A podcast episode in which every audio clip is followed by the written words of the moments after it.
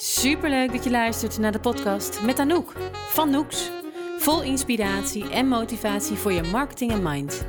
Om zakelijk en privé succesvol te zijn. Als een potentiële klant je leuk vindt, maar er niet 100% vertrouwen in heeft. Nou, ik denk dat dat een van de grootste nachtmerries is die je kunt hebben als ondernemer. Dat je niet volledig op waarde weet. Uh, dat zie je niet op waarde weten te schatten. Dat je eigenlijk um, ergens een steek laat vallen, waardoor jouw klant, jouw potentiële klant, um, toch een beetje in het ongewisse blijft en minder vertrouwen heeft in de samenwerking dan dat jij graag zou willen. Nou, dit was een van de topics die ik onlangs besprak met een van mijn klanten. Zij kreeg letterlijk van hun potentiële klant te horen dat die er alle vertrouwen in had om hun in te zetten, maar dat die voor een zwaardere eh, MT-training niet aan, de, aan mijn klant zou hebben gedacht. Nou, dat was natuurlijk best wel even zuur om die terug te krijgen. Uh, zij werd als trainer ingezet om een team nou, eigenlijk even weer wat up te spijzen, wat beter te laten samenwerken en net even dat tandje extra leiderschap uh, mee te geven.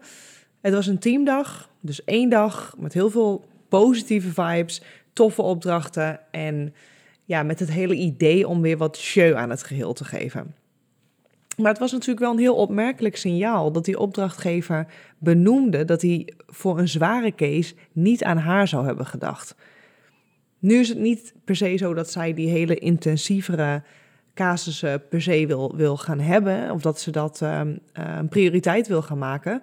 Maar het zette haar natuurlijk wel aan het denken en, en terecht ook. Het viel haar op en ze kwam met deze opmerking bij mij met de vraag van waarom zou dat nou zo zijn? En mijn eerste vraag aan haar terug was: Heb je het ook gevraagd? En nee, dat had ze niet. Wat ik een ontzettende gemiste kans vind. Ik vroeg haar of ze het ook had gevraagd aan deze potentiële opdrachtgever. En haar antwoord was: Nee, dat heb ik eigenlijk niet gevraagd. Ze heeft er eigenlijk niet bij stilgestaan dat dat ook een optie zou zijn.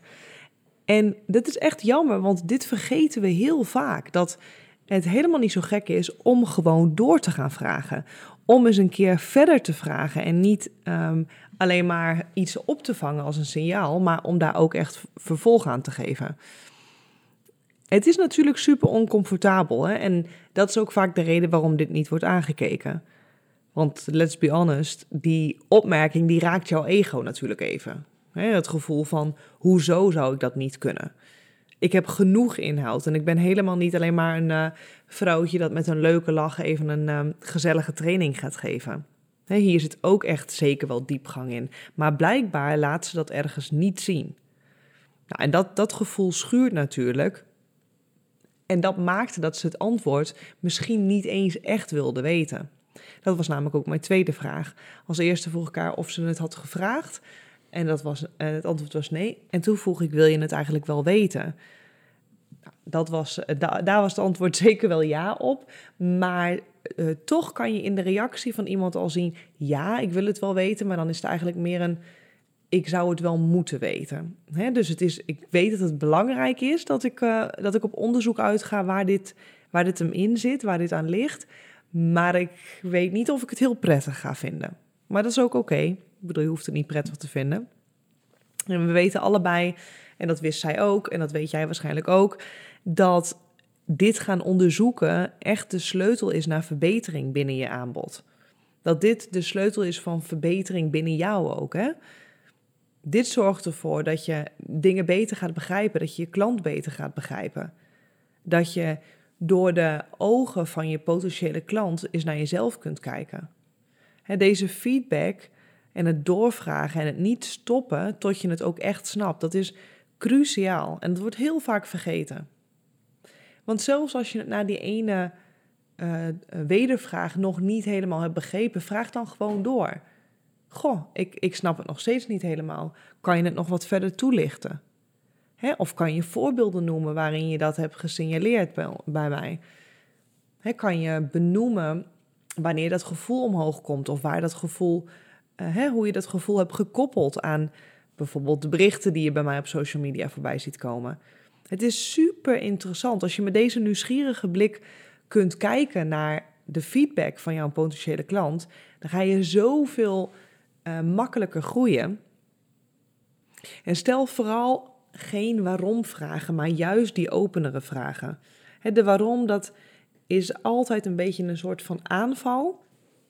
En die waarom-vraag, die impliceert eigenlijk dat zo'n potentiële klant of, of je klant of ja, aan wie je dan ook aan feedback vraagt, um, zich moet gaan verdedigen. En dat is natuurlijk helemaal niet de insteek van de vraag.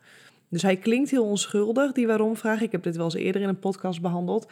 Maar hij kan heel erg um, ja, veroordelend overkomen.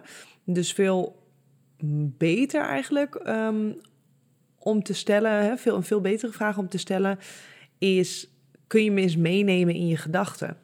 En als zo'n potentiële klant dan iets opmerkt, iets signaleert waarvan jij denkt: oh wow, die komt even binnen. Of goh, ik ben eigenlijk wel benieuwd waarom.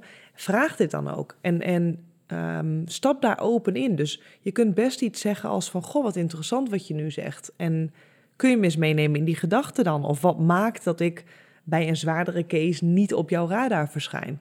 weet je, waar zit dat hem in? Als je daar namelijk echt zonder een gekrenkt ego of zonder um, ja, verontwaardiging naar kunt luisteren, dan kun je dat meenemen. Dan kun je dus, en ik zeg niet dat je dan altijd iets moet veranderen, maar dan kun je um, in ieder geval rekening houden met hoe het overkomt bij je potentiële klant. Maar goed, zij had het niet gevraagd. Ik uh, wist het antwoord al, of althans, ik had er al wel, wel een gevoel bij van waarom zij bij een zwaardere case niet op de radar zou verschijnen. En dit was een thema dat heel vaak terugkwam in haar samenwerking met klanten. dat regelmatig linksom of rechtsom aan bod kwam en dat ik ook met haar in, in het Mind Your Own Business traject, wat ik met haar uh, doe, dus vaker aan bod is gekomen. Meermalen, um, ja, ergens via dan, dan wel een zijingang, dan wel ehm, met een heel duidelijk topic zeg maar, aan bod is gekomen.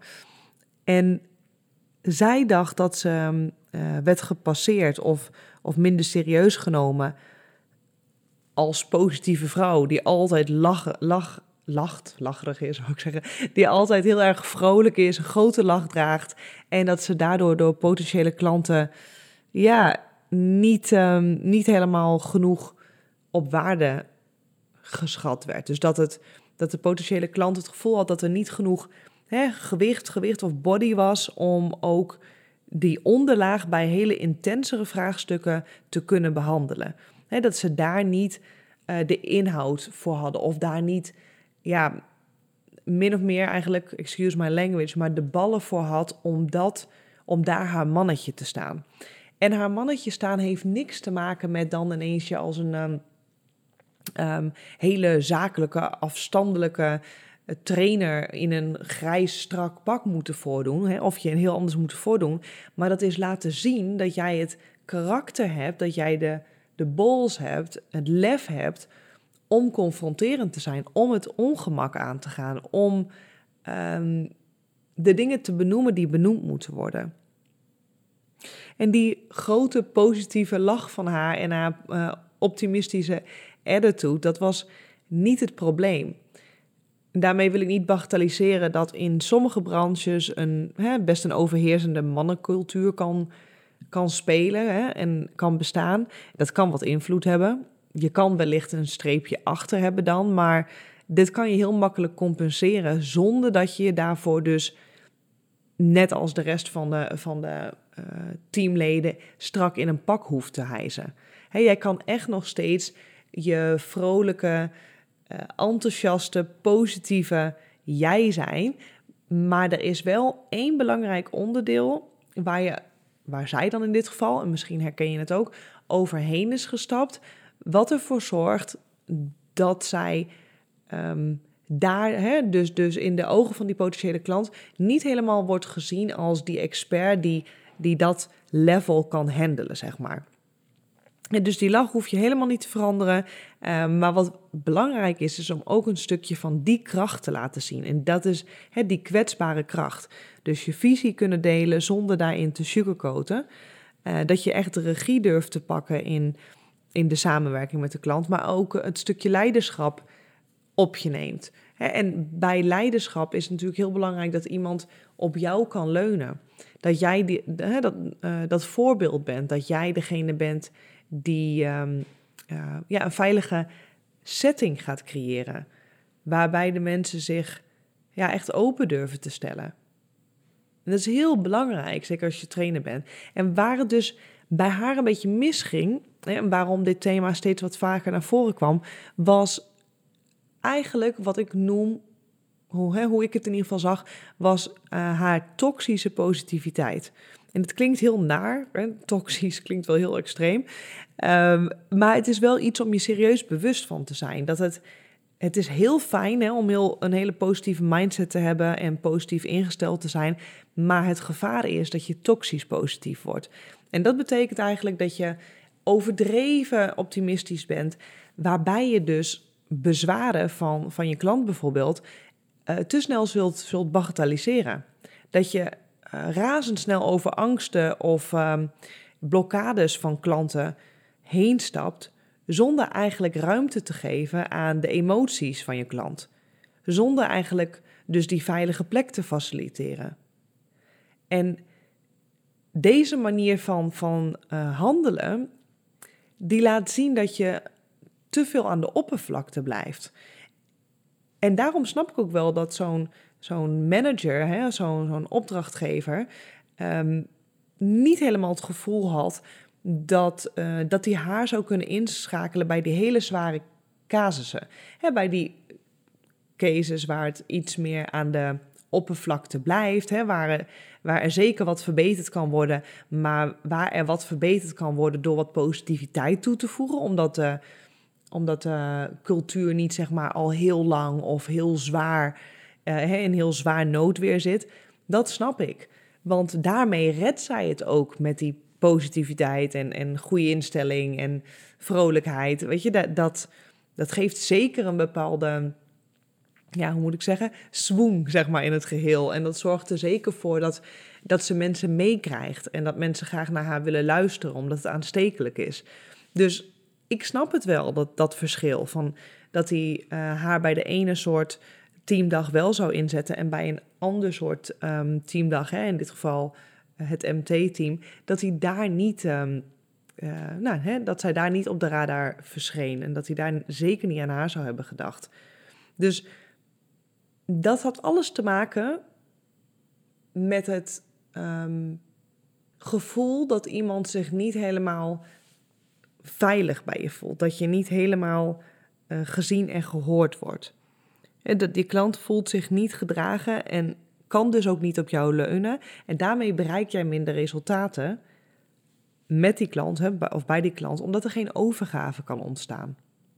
Ja, en dan vraag je misschien af, waarom is deze klant dan toxisch positief? Of uh, ben ik dan misschien ook toxisch positief? En waarom, waarom ben ik dat dan? Waar, waar heeft dat mee te maken? Waar zit dat hem in? En dat is gewoon meestal als reden om het eigen ongemak niet aan te hoeven kijken. als je maar vrolijk genoeg bent, als je maar van elk negatief iets iets positiefs draait, ja, dan kom je wel in een positieve mindset. En dan is er geen verdriet of ongeluk of pijn of schaamte in de wereld, in jouw leven of in jouw business. Maar zo werkt het natuurlijk niet. Een positieve mindset heeft ook helemaal niks te maken met geen verdriet voelen. Of niet een keer boos zijn of niet een keer teleurgesteld zijn. Het gaat vooral om hoe ga je er vervolgens mee om. En als je het lastig vindt om hè, met die pijn om te gaan, om, om dat soort dingen te erkennen, dan ga je er dus overheen walzen, zodat je het niet aan hoeft te kijken. En vaak wordt dan als excuus gebruikt ja, we willen gewoon doorgaan. We willen niet blijven hangen in negativiteit. He, niet lullen, maar poetsen. Maar dat niet willen blijven hangen in negativiteit is eigenlijk een gemiste kans om een brug te kunnen slaan tussen de situatie, hoe die op dit moment is, naar uh, het veranderen naar die gewenste uh, uh, situatie. Want je gaat veel te snel, weet je. Die mensen hebben geen eens tijd om een brug te bouwen. En jij duwt ze al regelrecht het ravijn in. Zo van hop, hop, hop, hop, niet zeuren, we gaan door. En dan ben je aan het forceren. En alles wat je forceert gaat uiteindelijk geen langdurig resultaat opleveren. ik zie heel veel dienstverleners en, en ook kennisondernemers veel te snel een oplossing aanreiken. En heel erg geforceerd eigenlijk hun eigen visie opdringen. En nogmaals, daardoor dus eigenlijk gewoon geen veilige situatie faciliteren waarin iemand zijn ei kwijt kan. Waarin er dus ook echt doorbraken gerealiseerd kunnen worden. En die kunnen niet gerealiseerd worden doordat jij um, heel snel de naar de oplossing toe wil werken. En doorbraken die kun je pas echt realiseren als je de onderliggende laag van, van de ellende die je speelt weet te doorgronden. Als je dit kunt blootleggen en als je hier betekenis aan kunt geven. Dan kan er verandering in gang worden gezet en, en eerder eigenlijk niet. Een stukje bewustwording van dit onderdeel in je samenwerking, die zorgde ervoor dat mijn klant niet meer het uh, gevoel had zichzelf te moeten veranderen. in, in een super serieuze en zakelijke ondernemer met een grijs pak, bij wijze van. Maar dat ze juist dit onderdeel moest veranderen. Daarmee kon ze dus nog steeds dezelfde persoon zijn, maar mocht ze wel wat meer lading toevoegen en wat meer autoriteit uitstralen. En toen ze dat uiteindelijk realiseerde en nu ze dat doet, nu ze zich daar echt gewoon bewust van is, daarom is dat stukje bewustwording ook zo'n belangrijk onderdeel. Nu kan ze met gemak die zware casussen oppakken en zal ze ze ook eerder aangereikt krijgen. Het is niet alleen dat ze het kan, hè, want ze is niet alleen maar beter geworden in het ondernemerspel, maar ook vooral gegroeid in haar rol als trainer. En het leiderschap wat ze heeft gepakt, dat heeft voor haar een compleet andere betekenis gekregen. Dus het is daarin echt een, um, een, duurzame zeg maar, verandering geworden. Omdat ik niet heel snel een oplossing heb aangereikt, maar omdat ik haar uh, bewust heb, heb, gemaakt van wat er speelt in de samenwerking die zij met klanten heeft. En waardoor klanten haar op een bepaalde manier ja, indiceren of zo, moet ik zeggen. Hoe ze, ze haar een bepaald label geven waar zij, waar, waar zij het vervolgens zocht in, oh, dan ben ik uh, te vrolijk en te optimistisch, maar eigenlijk voorbij ging aan het feit dat ze daarin doorsloeg. Nou, en dat stukje, dat dus inzichtelijk maken voor je klant, zoals ik bij mijn klant deed, die zorgt ervoor dat je echt een verandering teweeg kunt brengen. En dan ben ik wel benieuwd natuurlijk of jij dit ook herkent. Word je, word je ook wel eens niet op waarde geschat? Heb je wel het, is het gevoel dat je onderschat wordt of dat je hm, merkt dat de klant je een beetje uit de vingers glipt en dat je het heel lastig vindt om die kaders daarin weer helder te krijgen en om daar, ja, om, om liefdevol, maar wel resoluut uh, te kunnen sturen, hè, om, die kaders uh, te hanteren. Daarmee zeg ik dus niet dat regels of kaders of uh, jouw manier van ondernemen, dat dat, um, uh, dat dat wet is of dat dat het uitgangspunt moet zijn. Het moet geen doel op zich worden, maar die kaders zijn er om, om erop terug te vallen. En als het nodig is en als het het doel dient om daar zeg maar vanaf te wijken, hè, dan, dan, moet je dat ook zeker doen. Want ik vind het, uh, soms lijkt het wel een beetje een trend alsof het hè, de regels uh, ja, meer het uitgangspunt zijn als dat ze, het, ehm, dat ze jou beschermen tegen ongemakkelijke situaties. Maar het is wel fijn om ze te hebben. En ook richting je klant om die duidelijk te communiceren. Want ook een klant zal daar meer bij gebaat zijn. Hè, weten waar die aan toe is. En zich dus in die situatie veilig voelen. Nou, dit is een heel belangrijk onderdeel van, uh, van het traject, van het Mind Your Own Business traject, waarin ik je help om, uh, ja, om ervoor te zorgen dat je veel meer het stukje leiderschap in, in je business pakt. En dat gaat natuurlijk over leiderschap in je content, maar ook leiderschap in je samenwerking, leiderschap in de focus die je hebt. Ja, en vanuit daar gaan we natuurlijk kijken naar welke strategie, welke marketingstrategie past daarbij. Hoe zorg je ervoor dat je je sales uh, beter inzet? Ook helemaal hè, vanuit um, het perspectief van jouw ideale klant bekeken. Wat heeft diegene nou nodig? Wat is voor jouw klant waardevol? En hoe zorg je ervoor dat je dat nou ja, toevoegt aan je aanbod? Of dat je in ieder geval je aanbod zo vormgeeft dat het dan klopt. Nou, mocht je dat interessant vinden, ben je nieuwsgierig of het ook iets voor je is, boek dan gewoon eens een matchcall. Dan kunnen we kijken of, of jij, ik en het traject allemaal met elkaar matchen. En dat lijkt me hartstikke leuk om je online dan te gaan spreken. Je kan dat doen via nooks.eu agenda. Die link staat ook wel even in de beschrijving van deze podcast. En dan kan je zelf een uh, datum en tijdstip in mijn agenda uitzoeken. Waar, uh, waar er bij mij nog ruimte is en waar, uh, waar het jou ook past. En dan kunnen we elkaar via Zoom gaan ontmoeten.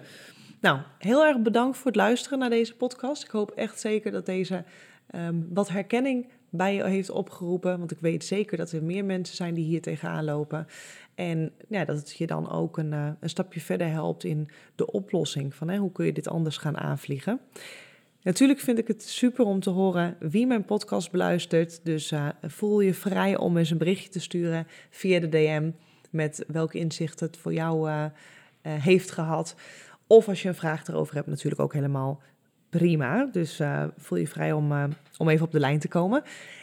En als ik je dan ook een verzoekje mag doen, een uh, rating via Spotify of iTunes zou super waardevol zijn. Want daarin zorgen we ervoor dat de podcast weer beter gevonden wordt doordat hij beoordelingen krijgt. Hey, hartelijk dank en tot de volgende podcast. Wil jij ook aan de slag met marketing en mind? Op nooks.eu vind je alle informatie. En natuurlijk is Anouk ook te vinden via Facebook, Instagram en LinkedIn.